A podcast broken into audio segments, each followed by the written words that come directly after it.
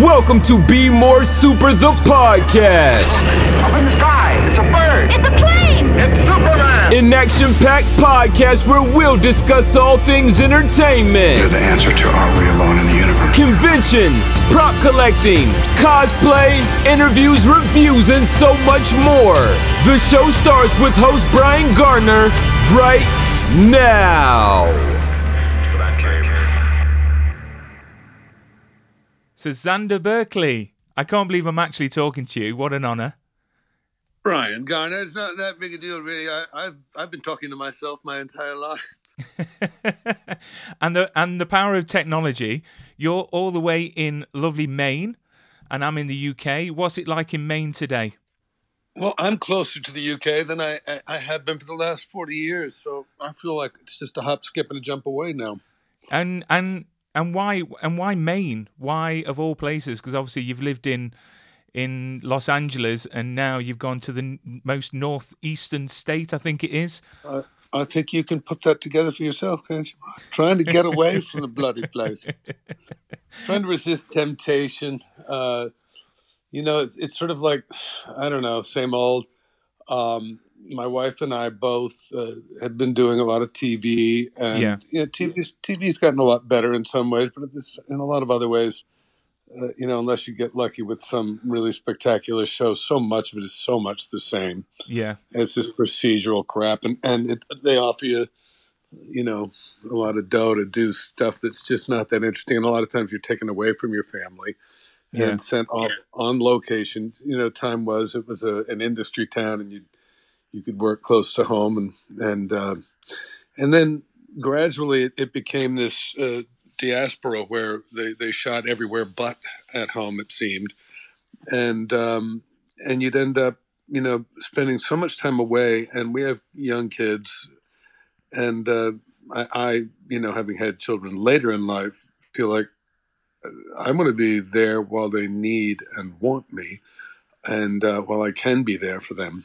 And so it just became a matter of priorities, wanting to get them out of LA before they turned into teenagers. They're two girls. yeah. You've got two girls just just like me, so I'm Yeah. I'm going to be worried. Mine are only six and two, so they're at good ages. My condolences, mate. It's it's a struggle, but you wouldn't trade it for the world, would you? Cool, blimey. Um, so Xander, um, so you you was born in Brooklyn. Wa- please correct me if I'm wrong. I've done my research. Um, then you moved to New Jersey uh, with your mum and dad, um, good old Peter and Margaret. Um, oh, lovely. You know their names. That's so sweet. And obviously, Peter was a painter and your mum was a teacher.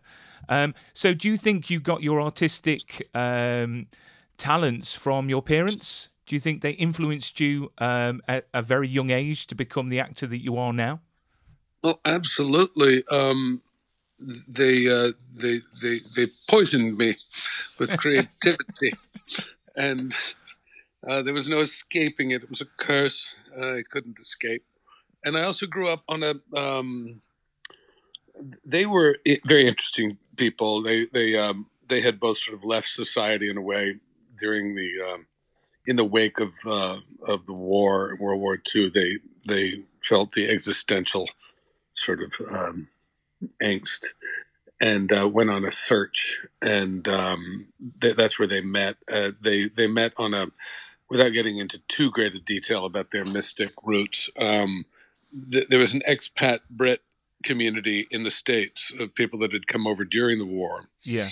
um, that were seekers, uh, and they had found the ideas of a mystic um, that they were all drawn to, and he was uh, alive and and uh, giving lectures in New York, and they'd started this farm out in New Jersey um, for people to come and stay and work as a self-sufficient sort of community.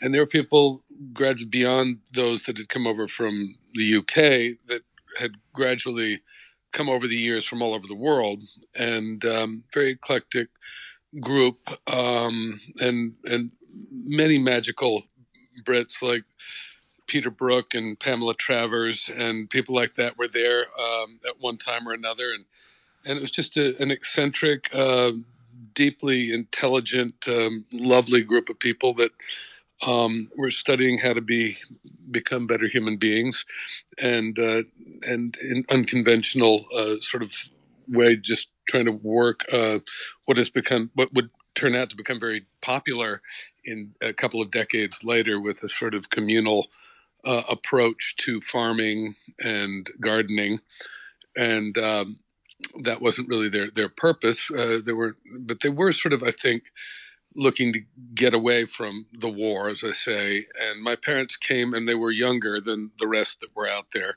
and they yeah. came um, from lectures in New York, and they were brought out, and and they just fell so in love with this environment, which was a basically it was a, a chateau and grounds, a farm built in in the 1700s in New Jersey, in the French chateau tradition of the 12th century. So it was really like mm-hmm. out out of time Sounds and amazing. Uh, place. And you know, there was a my parents after the death of these these teachers in the in the late 40s, they went back on their own to take what they had gleaned. Um, and start a life. They they met there and they got married and then went moved back to Brooklyn. My father was working as an illustrator and uh, my mother's a bit older than my father, and the, she always said, and she was a Texan, and uh, she was like, "Well, honey, we were out of our minds. We didn't have two sticks to rub together. We had no business. you just had to come into this world and like, yeah, put it on me." Oh, um, and but she sewed as well as taught, and uh, she made costumes. And since we didn't have a lot of dough because they had sort of exited society in the in those key years. Um, that when they uh, my father got into the publishing and through illustration, and then art direction, and then uh, you know from book design to art direction. Uh, he got offered a job out there near where they had met in New Jersey yeah. in this bucolic pastoral environment, and there was a cottage on that farm uh, that was again 250 years old, beautiful. Uh, sort of sanctuary. Um, it was near enough to where he was going to work in Morristown, um, that they thought, yeah, let's do it. And they, they, we, we grew up there, sort of our, those key years, and then stayed in that town after that. And, and um, so I had this sort of feeling of I sort of hide my antenna because we weren't like other kids because we weren't exposed to the same sort of impressions with these people from all over the world and everybody else was growing up in a development where they were very much like one another and and uh, we had a different vocabulary different manner of just just because this we were the only kids on this farm, so we were around a lot of grown-ups and and and I was very drawn to all these different accents. And there were lords and ladies, and there were people that were Cockney. There were people from Ireland and Scotland, as well as France and Mexico and Peru and all over the place. Yeah, because I read that you're from Scottish and English descent. Is that correct? Or that is, yeah, yes. primarily Scottish. Ah, a Scot. I can't do a Scottish accent, by the way. I'm use, useless at accents. Um, oh, that, no, that sounds fantastic. I mean, it's, it's great when you just mentioned about obviously taking the kids from LA back to well, go back to Maine. It's it's it's, it's a great choice because I think that LA. Would you agree? It's a very fickle sort of place. It's very um, you know, for kids, it can it can be quite poisonous um, as they grow up you know, to become into their own people, you know, you know, become their own selves. Yeah, it's you just want a, a different set of impressions. We don't have to worry about them. You don't have to worry about them being, you know, whatever. It's just, it's so beautiful here where we are in Maine, and, and you can yeah. drive like all day long and, and, not see anything that isn't beautiful. And uh, you know, I know from time that I spent over there in the UK that I, I, I had many I, I, felt very at home when I when I was over there. So yeah. it's it's also this this harkens back to our I think our our I didn't particularly date within my gene pool, but I ended up mating within it. And um, my wife and I are both fair and Celtic, and we were sort of cowering from the blistering sunlight. We found ourselves just not only uh, feeling as though it was getting hotter and hotter all the time, and we were up in the hills and more and more tourists were coming up in the hills near the Hollywood sign, and uh, it, it, felt like the, the, temperatures were rising, the, the tourists were were rising, and traffic was on the rise, and we felt like the place was about to just burst into flame, and literally it did shortly after we left. and um, there's just it was. I will always have a deep, fond affection for Los Angeles and everything that it brought me, and uh, incredible memories that I have. But lot, as much as anything, for where it sent me around the world, because I chose a lot of the films that I did on the basis of where I could go and and uh, learn about other cultures and, and be in different places. Yeah. So you've been in quite quite a few movies. Um, your list is absolutely, uh, you know, longer than my arm. Um, so to name a few, obviously Apollo 13, you played Henry Hertz. Air Force One, The Walking Dead, which I presume that everyone's going to recognise you recently the most for, um, and my personal favourite, George Mason in 24 absolutely amazing, amazing show. How did you get that role on 24? What was the audition process like? Well, I, I don't want to sound smug, but I didn't audition for it, as Did I you didn't for The Walking Dead either. Um, no, I, uh, I, you know, it wasn't a series regular in the beginning. It was just a, a part in the pilot. And it was a coup for them to get me because I was a big film actor. Uh, not big film actor, but I'd been doing a lot of big movies pretty Yeah. steadily for a long time, and and I, I I was a little snotty and didn't really do that much TV, and and there was the uh, the off chance that I could be lured into doing a, a more recurring, regular thing if the show got picked up, um, especially because they cast my future wife Sarah Clarke Yes. in the show, and uh, and that that proved to be a, big lure um, for getting me to do more than just a, a recurring role. And I did the, the series regular the following year, partly again because I was still avoiding uh, getting tied to anything. I hadn't I hadn't gotten married before then, and and I was getting on, and I hadn't committed to a TV series before then. Um, but they they gave me this this irresistible pitch where they said, "We've got it. What if?" Because originally in the pilot, I, I was just sort of a just that guy, and he, you know, they were going to bump him off shortly thereafter. But they just happened to like what I did, what I sort of added. I improvised a little bit and brought a little bit more gravitas and a little bit more ironic wit than than was in the script Definitely. and that was just exactly the seasoning that their stew uh, required, and so they ended up writing for that and bringing that back in, and and then it was sort of like they were making him almost like a, a just a prick for the sake of being a prick for agitation and and uh, you know I, I guess for their own entertainment. There's a grist for the mill or foil for for Jack, and and I said, I said yeah, I don't know if I'm really you know, want to do another season of that. They said, well, here's our pitch. you inhale airborne plutonium in season one, in, in episode one or two, and you have 24 hours to live. And that's an episode, that's a whole season. And so uh, we will then uh, allow you to drop the guise of, of previous behavior and redeem yourself and get a hold of your son, uh, who we didn't know you had, and and work out dynamics in the office and and you know sort of make up for a life somewhat misspent. And uh, and then who knows? We'll see. Uh, and then it, it just coincided they needed to get rid of that damn bomb was, was starting to weigh weigh them down in the in the show. And and so it was two birds one stone. And, and they allowed me to redeem myself fully by saving all of Los Angeles. You certainly did, and what an epic exit that is for anyone that I've seen in any, any show. Um, how how how soon did you find out that you were going to be saving, you know, Vegas and and going into the Mojave Desert um, to save um, Kiefer Sutherland's character? Was, Well, was that I'm- right at the front, uh, reading the script? No, it was they. You know, they were figuring it all out as they went along. That was what was sort of exciting about the show. My wife didn't know she was going to be the mole until like an episode or two before, really. and and I, I only knew from the very beginning that I was going to be inhaling airborne plutonium. So I did massive research on the effects of radiation poisoning and how it affects you psychologically and more than anything, apparently physically, and um, and so and because I, I don't know if you know, but that's one of the the anecdotal tales I was sort of leading to about my my mother sewing and my being exposed to all these different accents and and stuff as a kid. Uh, I just and being on a farm, I got to just go off and play make believe and dress up. And uh, a lot of my characters were initially British characters like Doctor Dolittle and Robin Hood, and I just had these costumes. And I'd go out and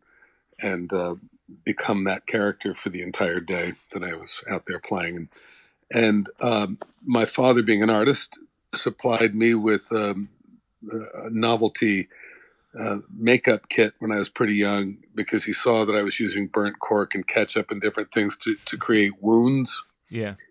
At a certain point, and uh, I, I roped friends into doing staging fights out by the road to do like with breakaway sticks and stuff to to to freak people out when they were driving by.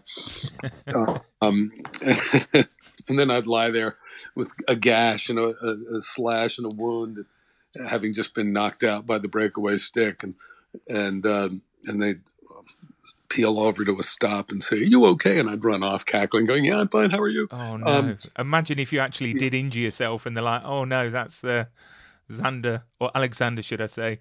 When you was younger, oh, he's just messing about. yeah, yeah. That was just you know I never hurt anybody, but I hurt my I appeared to hurt myself, and then I was a bit of a prankster on that level, and uh, it and I developed the skills very early on of, of uh, stagecraft. I became a, a, stage actor pretty young, and a lot of people didn't have those skills, so I developed them, and I would be the makeup artist for whatever theater company I was in, and uh, do my own makeup as a way to sort of get into character and do other people's makeup when needed. Um, and I was hired to do that when I got to New York. Um, pretty good at it, and and uh, so with different companies, I've been allowed to do my own uh, special effects makeup, and which I gradually learned when I started getting into film. Yeah, and, because you you you did your own special effects makeup on Twenty Four, didn't you, for the yeah. radiation? Poisoning. Yeah, so I, I had the whole thing kind of mapped out, like how it was going to progress, uh, because you know they told me originally, you know, that I'd have 24 hours to live, and that was going to, you know, make up a whole season. And so I was just trying to time it out. Like, at what point might I be losing an ear? Uh, would I be, you know, at, at what point would skin actually be? How gross do you do you want this? And how far are we going to go? And and I need to let the, the blistering and buckling of skin start to reveal itself. I wanted to wait until later in the season because I didn't want it to be gross or distracting. Yeah. But we're starting to reveal things along the way. And um, so I just checked in at one point. Howard Gordon was a, a newer producer on the show still. And uh, he's, I believe he's Joel's cousin. Uh, and Joel um, Surnow is the showrunner yeah. and chief writer. And, uh, but I went to Howard, and we were all good friends. And, and uh, said, "So Howard, do we know exactly like yet uh, to have a sense of when I'm going to?" and uh, he went, uh, "That that's a Joel question," and he had this startled deer in the headlights look. I went, "Well, that sounds." And he goes, "But but but actually, he's he's in his office. If you want to just a- ask him." And I, he'd overheard, and he's leaning in his chair in a sort of classic Joel pose, really quickly, just and had his hands behind his head. He went, 13 or 15 or no, I know it was like 15, but it's great. You're to love it. And, and it was like episode 13 at the time. And like 15, I thought I was to make it to like 23, late 22, man. That's soon. Oh, damn. You get, oh, well, all right. Fair enough. Uh, my wish to get off the show. So, uh, okay. Uh, and he goes, no, you're to love it. And then he's, and then I, I came in, he goes, sit down. And he, he told me the whole plan to have a good. He said, "Well, this this bomb is killing us, and uh, and we've got to get rid of it." And there's just we Bob and I have written this episode, and I, I think it's the best episode of television I've ever written that I've ever been involved in. I think you're going to love it, and uh, and I can't wait for you to read it. And I was like, I, I got immediately whatever disappointment I had that I was going to be leaving the show earlier than I expected was immediately replaced with this uh, excitement about what they had up their sleeve. And it was fantastic. I mean, I did not disappoint. It did not. No, definitely did not. Did you think that 24 was going to be as big as it was when you joined? You know, when you came came in, do you think it was going to become this global? No, you know, no, hits? we had no idea. You know, in the in the beginning when it was when the pilot was shot, Sarah was living in New York, and um, and we we got together very very soon after meeting, and and I I went back east to see her, and um, and we were thinking, what are the odds on this show getting picked up before any announcements had been made? And I was just trying to think. Conventional wisdom at the time was that a show, in order to get syndication, people had to be able to watch it out of sequence at any given time because that's Yeah. just how they ran in syndication. And so I said, you can't watch this out of sequence. This show would be dependent upon people religiously watching it in order, or you wouldn't be able to follow it. And so that's not going to work. It was before binge watching, and then it Mm. created binge watching, which was part of its zeitgeist phenomena, along with the uncanny synchronicity to world events with 9 11 Of course. yeah. happening while we were shooting the, the first or second episode. Before we before we aired the pilot, they had to recut the pilot because events were too close, the Yeah. plane going down, and so there, it was this synchronicity of of of some very unfortunate circumstances and some sort of the technology of cellular phones and people using them. I had just done a film with a British filmmaker, Mike Figgis, um, the the fourth of of uh, I did four films with British filmmaker Alex Cox and four with Mike Figgis, um, and the one that I did last with Mike was Time Code 2000, and right before 24, and the British filmmaker who was the sh- show uh, sort of executive producer director of every other episode that set the tone and style that shot the pilot was Stephen Hopkins Right. um, very talented British director. Um, and he sort of borrowed, uh, having seen Time Code, that split screen image of uh, in between going into commercial break, the tying in the different storylines by showing the different screen images, and oftentimes it'd be somebody on a on a phone and sort of zeroing in, and there was just something about the look of it, which is a really brilliant use of that device both devices, the phone and the device with the split screen. And it just registered, uh, particularly in the UK and in Japan. You're, you're very smart, you know, both you and the Japanese, very smart people. Um, and uh, we got sent, it was a lot of fun for us because we got sent pretty, you know, soon up because they could economize. It was Fox. Um, Foxy had to cut cut costs, and we, we were one hotel room. We were each other's extra other in travel, and so we were a, a, an economy package for them to to promote the show, Yeah. and um, and had a lot of fun doing that. And we saw pretty early on with those initial promotional things, just like wow, this show is there's a feeding frenzy for what because we I don't know if you remember you're you're old enough to remember when it came out. Yeah. Part of your enthusiasm is predicated on that having to wait because it aired sooner in the states than it did over there, Yeah. and so Definitely. there was like, ah, what's coming on? What's happening next? And, and there, similar in other parts of the world, it was, it was exciting. Feel like you were pioneering sort of a new, a new style of of uh, of filmmaking and television, and and part of it was this incredibly talented camera crew and way of of uh, shooting the show with uh, long angle lenses and a lot of handheld stuff and just very very sharp camera crew that could almost anticipate. They they really knew your lines as well as you did and even and we got to do a lot of recrafting of script on the day to make it even better and they were a part of that. And so there's a very collaborative collective of a mind meld and there, there was something uncanny. A guy in particular this big guy that did the handheld work that was so in the center of the psyche of the of the dialogue that he he could anticipate the moment that was about to happen that was the most dynamic and and move to it right before it happened so you'd see it happening. And there was a, there was just a lot of uh, you know having been involved with a lot of really great um, independent filmmakers and big big budget, you know, iconic classic filmmakers.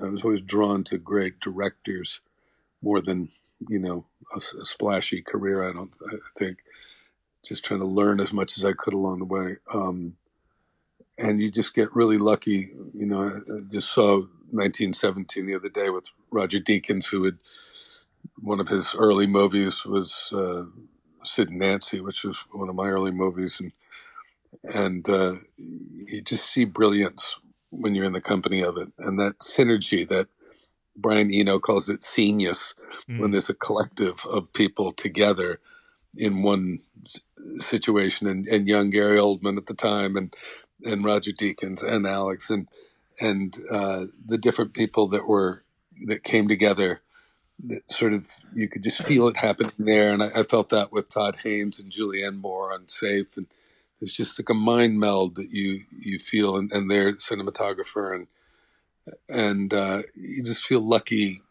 to be on hand at those moments with, and, and I think certainly even you know with Rob Reiner on A Few Good Men and and Ron Howard on on Apollo 13, and and even Wolfgang Petersen. I think even though it's very much of a crowd pleaser kind of movie, Air Force One, he had Michael Ballhaus shooting it, and all the different actors that were a part of that ensemble.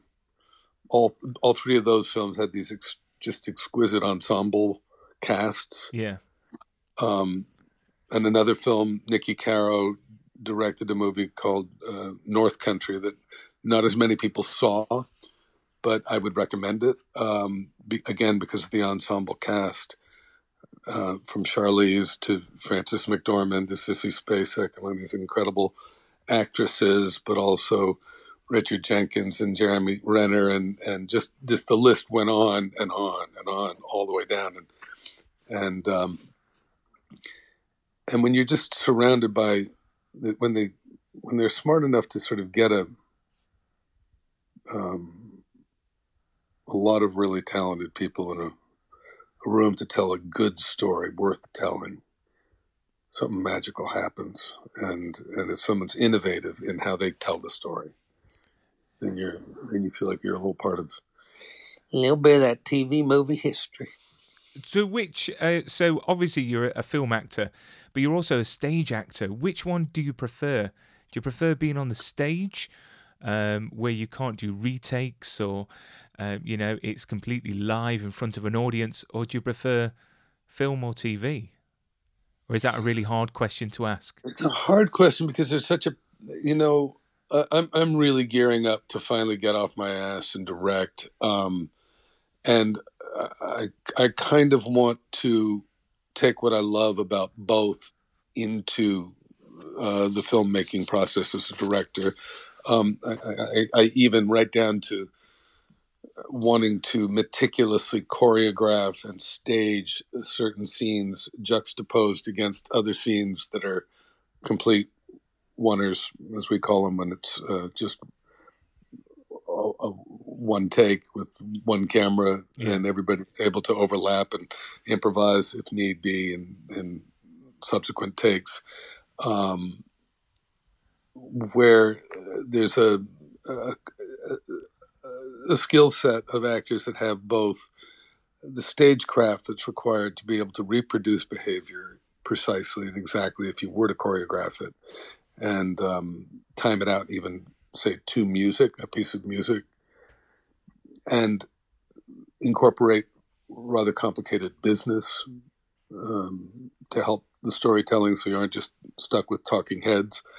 But from the preparation of a meal, for example, to the, the, the cooking it, to the carving of it, to the serving of it, to the eating of it and drinking and and everybody and all the behavior that goes with all of those activities and one of the things that drives both my, my wife and myself crazy is people fake eating and uh, and and uh, I, I understand people are afraid of talking with their mouth full, and that's not attractive. I have issues with that obsession with attractiveness at all times, uh, betraying the reality of human existence. Um, but uh, I would I would be willing to uh, acquiesce to those that are particularly concerned, and that's why they won't ever eat on film. Um, but then I will, just as we we learn lines, and it doesn't take us out of it, learn business and decide, okay, these are the places where I could actually take a bite, have a sip, you know, whatever, lean back, you know, use a napkin, um, do different activities that one does in the course of a meal that grounds you in the reality, the truth of, of that situation, and incorporate it into the storytelling cinematically. Yeah. So that you do it every time the same way, at this uh, more or less the same way. You keep it fresh and you do it differently each each time, but you're doing the same action and the same behavior um, with the lines each time, and you rehearse it the, the night or two before, and you you go back over that scene and you'll, you'll just refresh it so that everybody knows exactly, and you maybe even play a piece of music that everybody's doing it, and you know where you are, so you have it timed out, so you know you can edit it if you've got several cameras going, and you've got something going on with following somebody's feet or hands or things that are happening. You can actually follow that action, and it'll all cut like butter uh, at the end of the day uh, with precision because everybody's doing the same action repeatedly, and then uh, and then give them a break from that with the next scene by letting them have complete freedom. And I think that if you have actors that are stage actors and film actors, um, you get to satisfy their love for both by treating one like a rehearsed, choreographed play. Yeah. And another like the dynamism. What we love about film acting is that it can be so real that you can actually improvise and that you can just talk at the volume that it requires to be heard by the person next to you. Yeah, and course. not enough to be heard in the back row. and I would also um, do everything in my level best. I definitely have, with these. We have a couple of properties that we're developing here in Maine for film production, and the, the, the mad scientist in me is trying as much as possible to develop stories that can be told in chronological sequence. Because one of the things I love in stage is um, the, the the telling of a story in real time and letting what happened in this moment inform what happens in the next moment. And you do that in real time on, on stage, and there's no adrenaline thrill quite like the truthfulness of that storytelling process. Yeah. Um, you can actually read, do a read on an audience um, instinctively. Uh, you know, if they've had a lot to eat or drink, and and you know they just want a, a good laugh or something like, like, a Saturday night crowd has a certain energy to it, and you could do Pinter, and you could just do it as a comedy.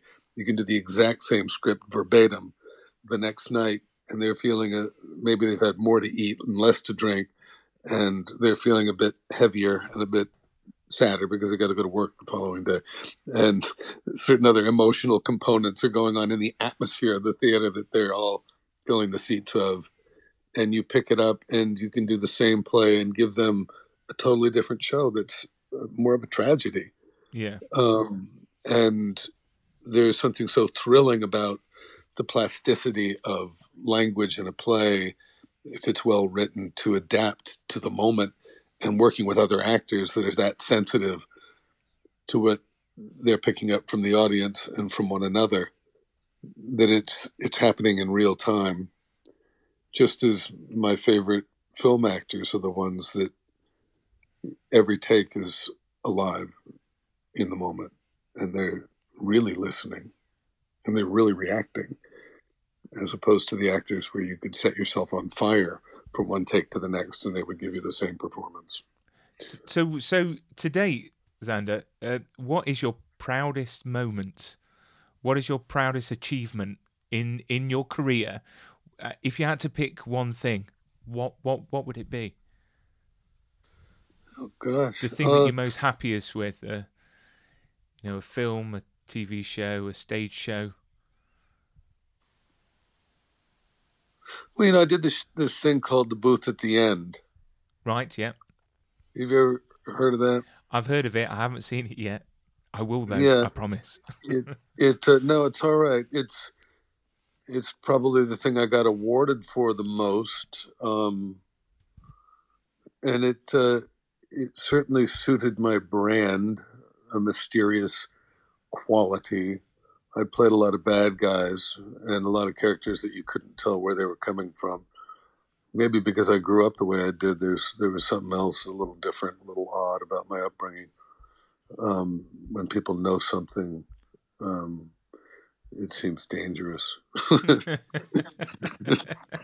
um, and uh, but there was there was a, a, mystical vibe there in that thing that they exploited about my quality that was seemed to just be a perfect fit um because you can't tell what he is and where he's from and and uh, I, I kind of love that and the concept of that.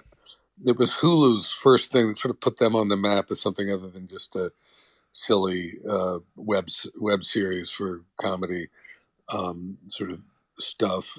And um, the the other thing I, I just uh, yesterday or the day before uh, a, a, movie that was just done for a shoestring that, and my wife was in the booth at the end, which I, I liked. Is you know certainly twenty four is up there for me, yeah, because of all the things we talked about and because of uh, of having met her and having these two beautiful kids because of that.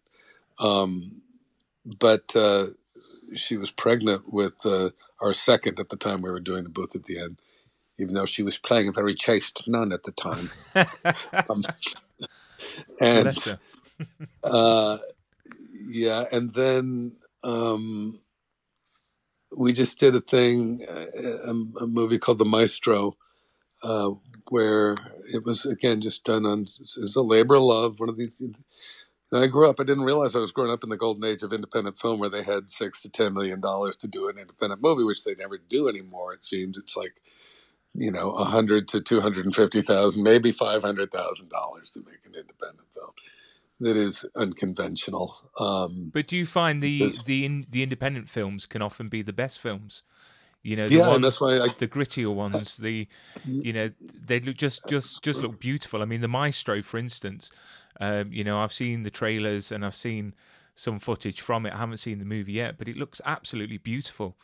Uh, and the story itself looks ama- yeah, amazing. It's so sweet. It's just a story that hasn't been told before, and and uh, you know, I, I, got to play a character that is so touching and sweet, and I, I don't get to do that. And and uh, you know, so for me, I, I happily sacrifice the uh, the creature comforts and the finances to to get a, a, creative opportunity like that and to send something positive out into the world at a time like this that uh, feels like it can really benefit from it. It's really about the love of art and about the beauty of art to help people in their journey in life and and it's music. The guy's a composer and he ended it's based on a real story of a man that was exiled from Mussolini's Italy and went on to um, become the teacher to Andre Previn and and um, and to uh, Henry Mancini and John Williams yeah. and Jerry Goldsmith and the the list just goes on and on and it's the greatest composers of the 20th century and, and he's just this lovely little Italian guy and and uh, so yeah that's a beautiful little story and my wife and I just finished doing a movie here in Maine um, that a friend came because he saw one of the properties that we are working on and said, "Before you do anything else to it, I have this idea."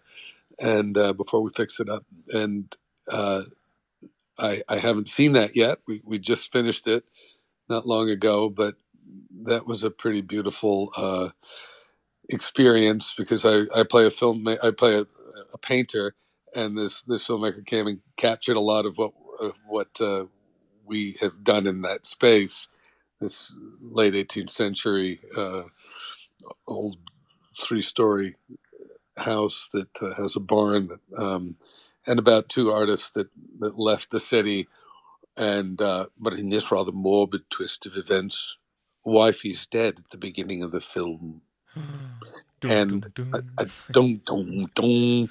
I didn't do it. I swear I didn't do it. Um, and although there will be those people that suspect me, I, I suspect.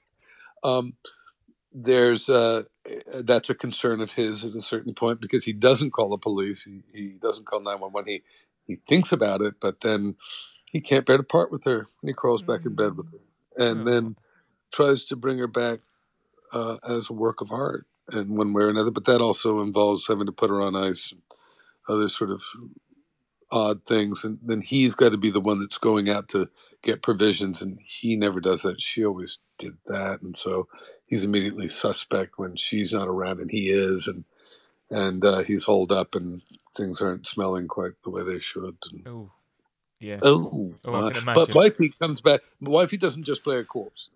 Okay. She comes back from the other side, and you don't know whether it's all happening in my mind Ah. or the whether she's actually coming through from the other side. Oh.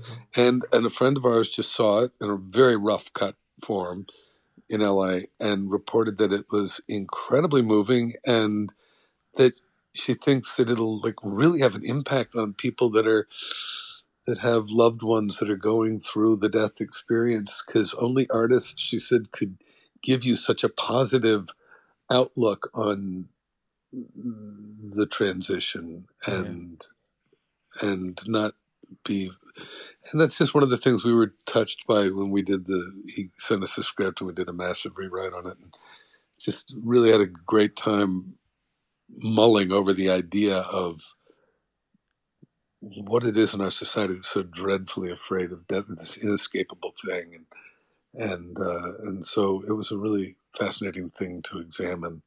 And and my Scottish ancestors long uh, had a practice of communicating with the other side. I don't know. If, I'm not sure about that. I'm not Scottish, but. uh, well, let me tell you, old boy, it's one of the, the ironies of uh, of being an American. I think is that we're mixed. Uh, we're a mixed breed of the extremely devout and puritanical on one hand, and uh, the pagans that didn't ever want to let go of the practices of their ancestors on the other hand. And they both came here for the same reason to pursue religious freedom. Yeah. And the, we're the red states and blue states, uh, in many cases, in one body, uh, a, a confluence of, of ancestral influence. And uh, and it's a fascinating thing to look at. And, and uh, So. I, Uh, I got to sorry, go on. play with that on the show Salem a little bit too because I got to be both. Yeah. Yeah, that was a good se- se- series actually. Uh, say Sa- Salem, you've done quite quite a few few other films and, and shows, but um, who do you look up to? You know, like um, a mentor uh, through your career. Who um, who was your your sort of um, idol, your hero? Gosh, you know, um, different people at different stages. When I was like first coming into my teen years um, and getting to stay up later, uh, was the same time out in New Jersey that uh, my father, not being in the city anymore, was hankering to see all these great foreign films that were coming out at the time and was missing the first run of all of Fellini and all of Bergman and all of Truffaut and, and all those great, great, incredible explosion of creativity in the 60s. Um, and they were coming on PBS uh, late at night Yeah, in a series every weekend. They would show another in Kurosawa, and uh, you know, it'd be they'd be on late, and just when my, my mother would like, ah, I better go to bed before I get pulled in and end up staying up too late. And as I'd hear her coming upstairs a little earlier than usual, that was my cue. Like, and I'd creep downstairs and I'd look down around the, car, and my father would wave me down to like come and watch with him, so he'd have company. But he would also give me an education because he was a cinephile, and uh, and and went through that along with a, lot of like old Bogart films, a lot of early noir, um, and so studying film composition as from an art director's point of view, as well as someone who loved uh, character actors and and the actors that would be in the repertoire of of a given director and totally go through a metamorphosis and become different. And he knew that I was from an early age on already showing an, an inclination. So there was this uh, mutual because I did artwork from very early on Yeah. He was talking to me as a young artist about composition of frame and talking to me as a young actor about the skill set of various drawing my attention. Now, do you know where you've seen him before? Well, you remember when we saw that's the same guy that played? No way! And like that, that got me hooked on the idea of transformation. And so, you know, from really early on, I mean, it was the obvious one. It's, uh, you know, Lon Chaney and uh, Lon Chaney Jr. Um, the the early gothic horror films where he did his own makeup that became a kind of idée fixe for me as a character actor. Yeah. Um, that model. And then um, filmmakers, yeah. I mean, Bergman at, at, an early age, just, you know, when you're really young and you just see the, you're falling in love with poetry for the first time and, and the poetry of Bergman and then Tarkovsky um, was the, uh, now once I'd, I'd grown up, uh, you know, and gone to college and studied acting and and uh, started into the the craft of filmmaking from theater.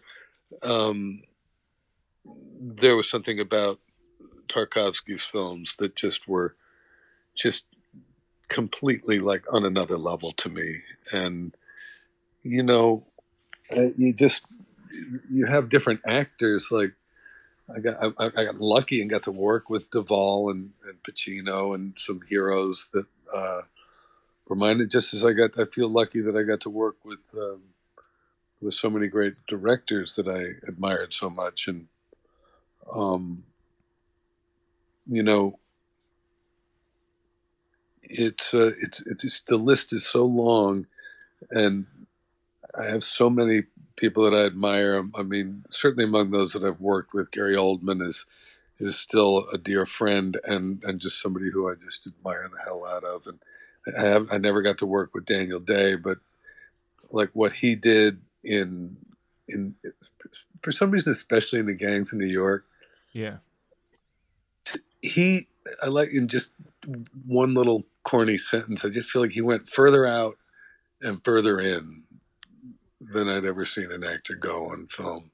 Just as far as giving himself the freedom to go with such an expressionistic, full on theatrical performance, and yet so devastatingly anchored at every single moment to an organic interior that uh, I, I, I, yeah, that, that, blew me away, and I always wanted to work with him because of that. Um, get to, but you know, you get these moments where just just on such a simple level, simple movie I did with Duvall, just getting to watch him in each moment, be in the moment. Um, Ed Harris I've worked with a, a couple of times, and and he is the same way. It's this incredible, uh, fiery determination, an absolute pure conviction to the truth, and uh, and then others where there's uh, pure conviction to the spontaneity and comedy of uh, life's absurdity. I mean, and, and yeah, it, it it must be really odd because for us as the fans, the moviegoers, and the people watching your work, your art, it must be really odd for you to. I mean, you've mentioned Duvall, Gary Oldman, uh, Harrison Ford, to be around them day in day out um, as normal people. Um, so, like for example, for me, chatting to you, I've seen you on screen in many things, and now I'm chatting to you, and you're a normal person. You're lovely. It's really nice to chat chat, w- with you. But what a an awesome world for you to be around these other actors, um, and the, they're normal people picking their nose or, or yeah, or, yeah. Or, you, well, know you know what I mean? It's, it's, it's strange. To to me, some of the the best actors, I, I think they one of the reasons the thing that keep people good uh, is honesty and and on some level. Yeah, there's an integrity that really shows on screen and, and presence. um, some of the greatest actors. You know, worked with Anthony Hopkins um, a few times. Just lovely, lovely man, and and he's very, very present. And uh, you come across these people. So there's, I think, a lot of times screen presence is a manifestation of real presence, being there. Would you say the British actors? Uh, would you say the British actors have got a different approach to acting? Um, because quite a few of the actors you've just mentioned there are, Yeah. are British. Well, maybe because I'm talking to you, maybe because I'm I was raised on an expat British community. I'm a bit of an Anglophile. Um, that those are coming to mind um, more readily right now.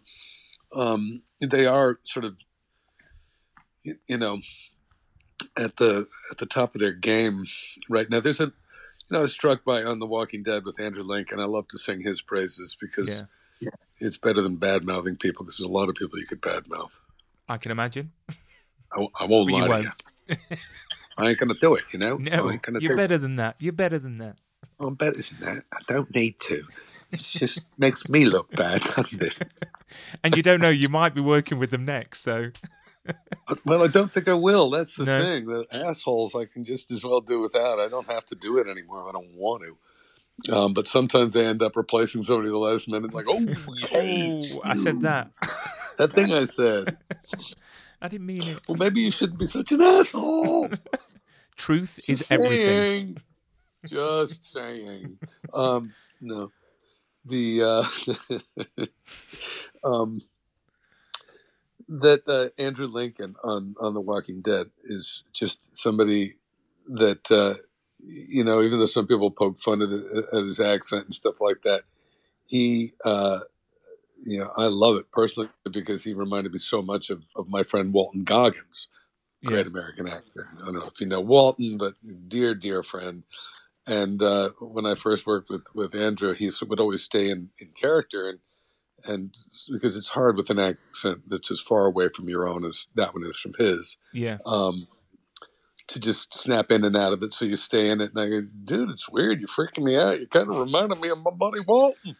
And uh, but we ended up hitting it off so well and, and having such a great time working together. And he's just he's just so lovely in how he took care of everybody, Yeah. Definitely. everybody, and he, he's somebody that gave hundred and ten percent every day in the blistering sun, doing repeat takes and just doing you know he did off camera as much as on, and just never there was no limit to his generosity of spirit and kindness and commitment.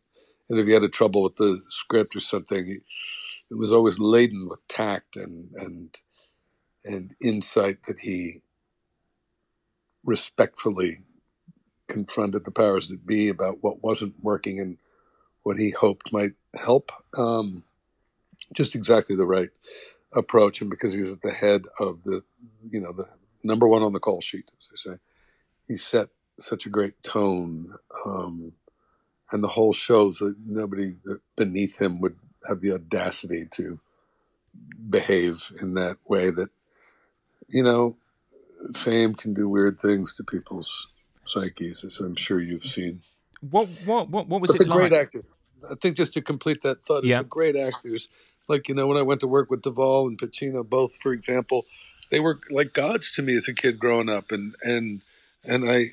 But immediately they had seen my work and other things, and they're the kind of actors that pay attention to actors, even if they're playing smaller roles, because something that they've seen registers, and they took it in, and they go, oh oh man, I'm so glad you're doing this. Thanks so much for doing this um, if you're doing a smaller part with them in, in something that they're doing, because they realize that you've done a lot of other things, you've done bigger roles and things, and that you're doing this partly because you want to work with them, and they they get that, and that it's a smaller role, and that you still took it out of respect, and they show you respect, and and there's this feeling of camaraderie and truth telling and letting it happen in the moment. They know their mind is put at ease because they know that they're in good hands because there's not somebody that's going to try and hijack the scene and make it about something about them, but that's going to give it up to the scene and be in the moment with them in the dance.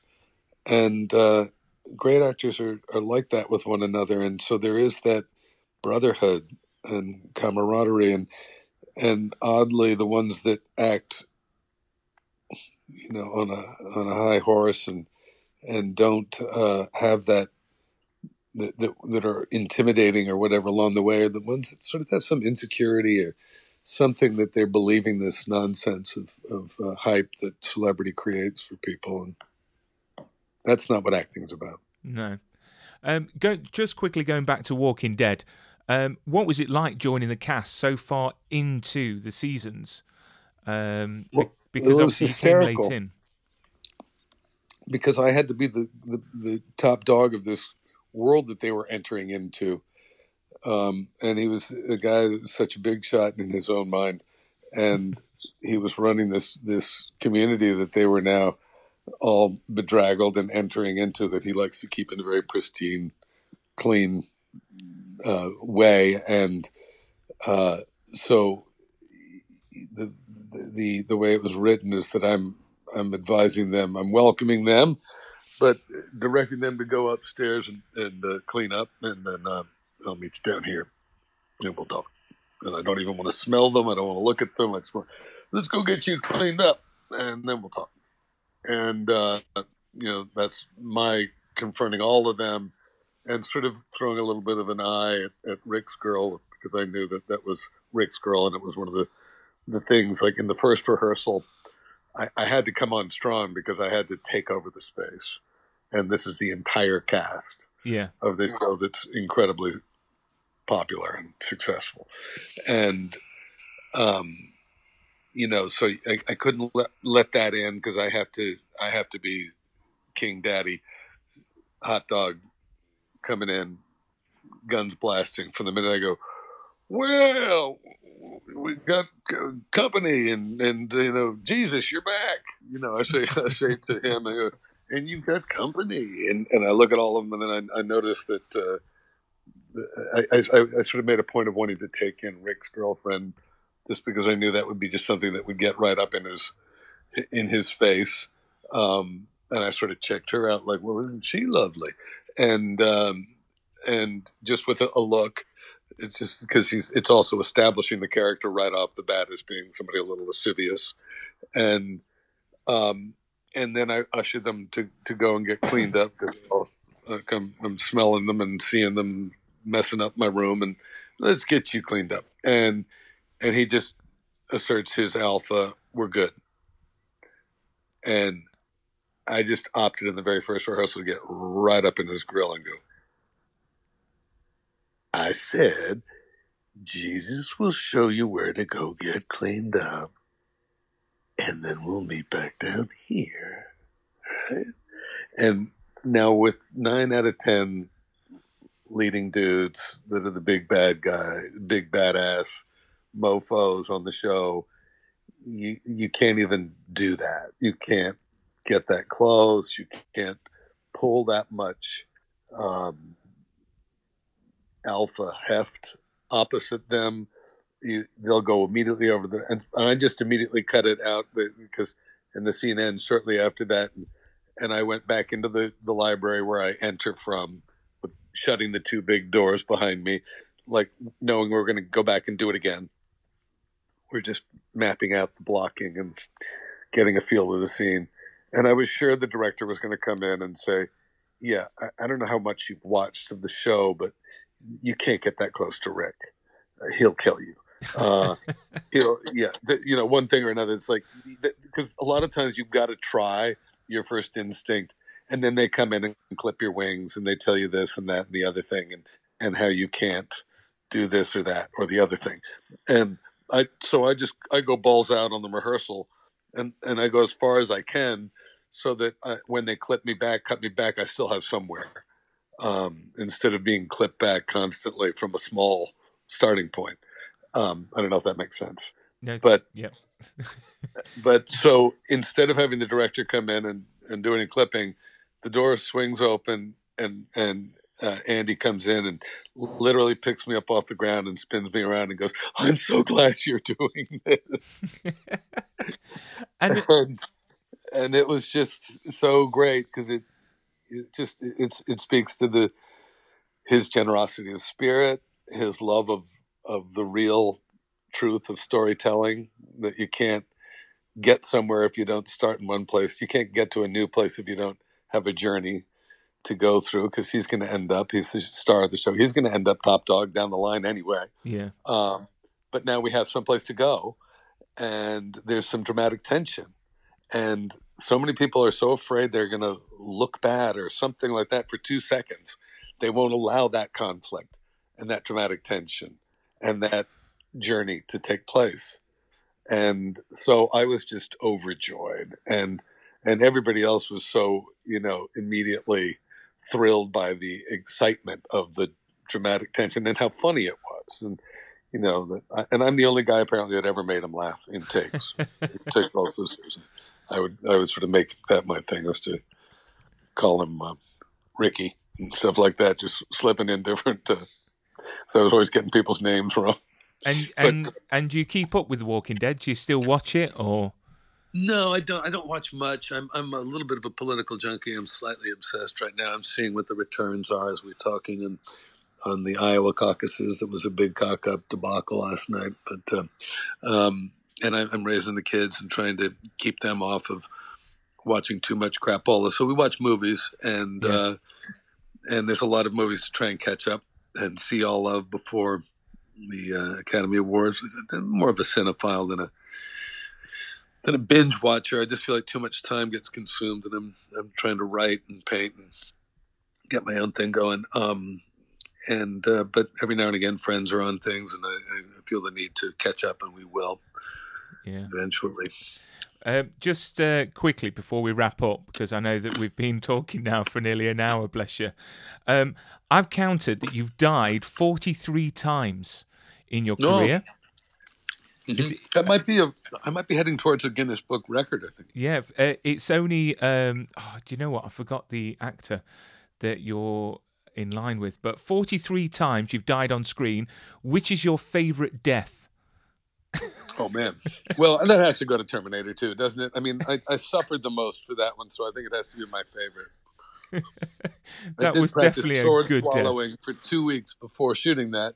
That How did they actually do that? Was that was it just completely C- CGI, or did they actually put No, something no. in there? Yeah, no, yeah, I had to have the, the blade far enough down my throat to look like when they pulled it out uh, of my mouth and the carton that it was coming out from the back of my head. right. And so they had a blade fit to the back of my head that was retractable. It went sideways, um, so it looked like it was going this way. And but they had puppeteers holding um, Jenette, who played Janelle, uh, Jenette Goldstein, who played my wife, um, in her arm, and freckles morphing into titanium or whatever the blade was. Yeah.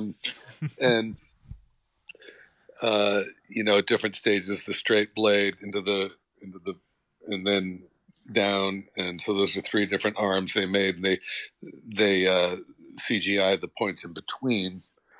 Um, but they had to like have me, and they forgot, for example, that that I'd be leaning over counters to get pinned against the cupboard, and so I had to do a back bend while sword swallowing Right. while they matched the glint on the blade in the back to the glint on the blade going down my throat. And uh, at one point, they were trying out tubes of milk and tubes of blood that would split at the back and pour out so they wouldn't turn pink on either side of my mouth.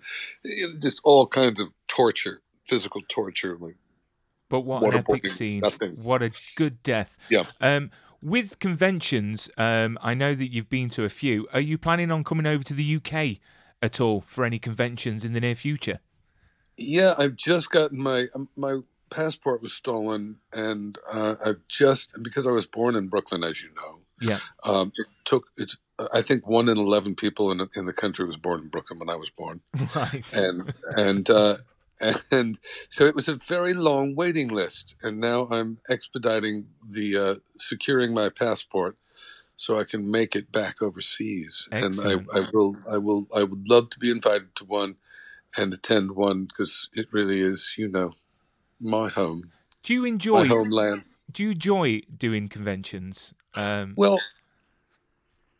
I, I didn't. I got to say, The Walking Dead, the Walker Stalkers took on a weird vibe. I don't know if you've read any Yeah. of the stuff that I've read all of it.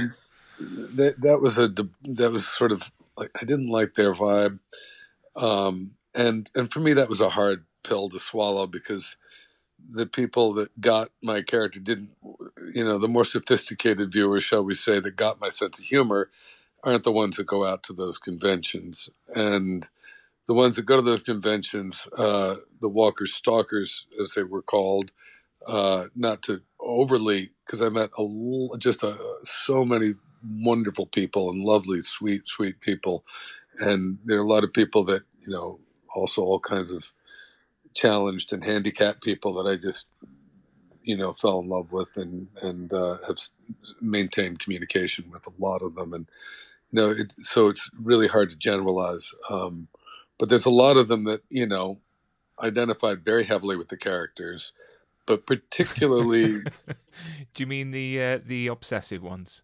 yeah you know the Yeah. the ones carried a bit far um, and Yeah. and you know they're all okay.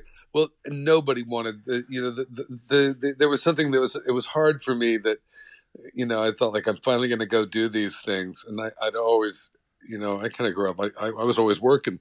I grew up in the business thinking well that's what you do if you don't work right? Not not what you do if you've got a, a thriving career.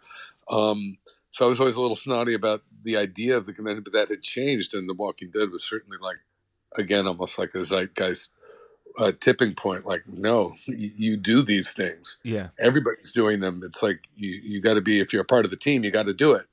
And i would do it to be a part of the team and then like they're all lining up for characters that you know have s- s- sort of that have never done anything before and and they don't care about any of the things that i've done and and i feel like a whore on the street corner like an old whore Taking money. they're all walking by, just go going to the young horse down down the way. and I, ah, and, I, and it, suddenly the words of J.T. Walsh, who I did like six movies with, is an extraordinary actor. I remember him saying to me one day, uh, and I think this is where that that that uh, rather crude language comes from. Is, uh, Xander, you ever worried that one day you're just gonna just get sick of you and just go to some new whore down the street? And like, this is literally the sixth movie we've done in a row that he said. No, no, I don't. I don't. That's why I wear a different little outfit and I change my accent and I talk different. I look different for him each time out. So I'm new for him each time. Um, and it just, but I was like, I didn't even take it in seriously. But uh, uh, when I went to that convention, I got seriously depressed. I went into a depression of like, oh my god, I've got to do this, and nobody's in my nobody's lining up. Nobody wants the douchebag's autograph because all I was to them was the douchebag. They didn't get the humor. Occasionally, somebody would lumber over and go, "Why are you so mean to Maggie?" uh? I didn't write it. I didn't. It's not my fault. I didn't- Somebody had to play this part. Oh, bless you. Well, I'm sure you won't Uh, get that in the UK. We're quite. know. Uh, well, see, that's what I'm leading to. Is we're a lot more polite. I did do here. one in, in the UK, and I had a freaking blast. And I've I've made friends uh, that I I've stayed in touch with. Yeah. There's, there's, and you know, and I would love to see them again. I'd love to see all of my friends in in London and and in outreaches. Uh, I, I would jump at the chance to come over there. Well, we can And make. there's I was supposed to do one in Germany, and that my passport thing I didn't get in Yeah. time, so I want to get over there and, and see them. Well, I'm sure we can make the magic happen, and uh, if you can persuade your lovely wife to come over as well. Yeah. Oh, we'd love to. We'd love to bring the kids. Um, I've never seen their native homeland. Yeah, bring So, them yeah. over. Bring them over, and we can have. You know, Sarah You and I did one right after 24. Yeah. We did one together en route to uh, to Morocco for a friend's crazy birthday party that we just had so much fun right before we had kids. And uh, we, we really had fun. We did it together and, and we met a lot of people, uh, you know, sort of in the wake of 24, very recent wake. And uh, had a blast. So we'd love to do that together. And, you know, because she did Twilight Yeah, of course, Renee. a phenomena akin to The Walking Dead. Um, you know, we could kind of do a combo along with other things that. Uh, and, Nina, and, and of course Nina, Nina Myers. Um, Come I, on. I, I, I can get you to sign my project because I've got a book that I'm collecting all my 24 autographs in. Um, I've even got a Kiefer Sutherland screen worn shirt and jeans from season five, which which my wife thinks it's ridiculous, but you've got to have your passions, haven't you? Oh, you do have to have your passions, and there's no shame in it, mate. No, no. I- I'll bring I'll bring some weird, twisted little memorabilia for you that Yes. uh, that'll that'll be even weirder than that, so you can have a collection of weird. The more things I can have on my wall, the more my, more my wife gets annoyed. It's great stuff. yeah, it's just great. No, Xander, it's been an absolute pleasure talking to you. Yeah, Thank you likewise. so much for coming onto the podcast. Um, so the film that you're doing, that you've just done with your wife, what's the film called? That's That hasn't got a title yet. They're they're, they're bandying about titles. Um, the the the director, writer, director fixed on a couple that are just a little too eclectic and arcane and rarefied, and it will be targeted for a European audience. Um, very much an art film, um, but we don't want it to fly over the heads of the domestic audience. So we haven't found the title yet. But uh, We'll but I presume you'll be updating it on your Twitter. On I beg your Twit- pardon. I, I, I presume you'll be uh, updating the I- I name on indeed. Twitter and let everyone know. will. And I'll be the first one to watch it, I'm sure, in the UK. Absolutely. Xander, thank you so much. You have Thank a you, wonderful Brian. night. Uh, and thank you for being on the podcast. Yeah, I had a blast. Thanks so much. It's a pleasure. Take care. Bye bye. Lovely to meet you. Bye bye. Bye bye. Bye.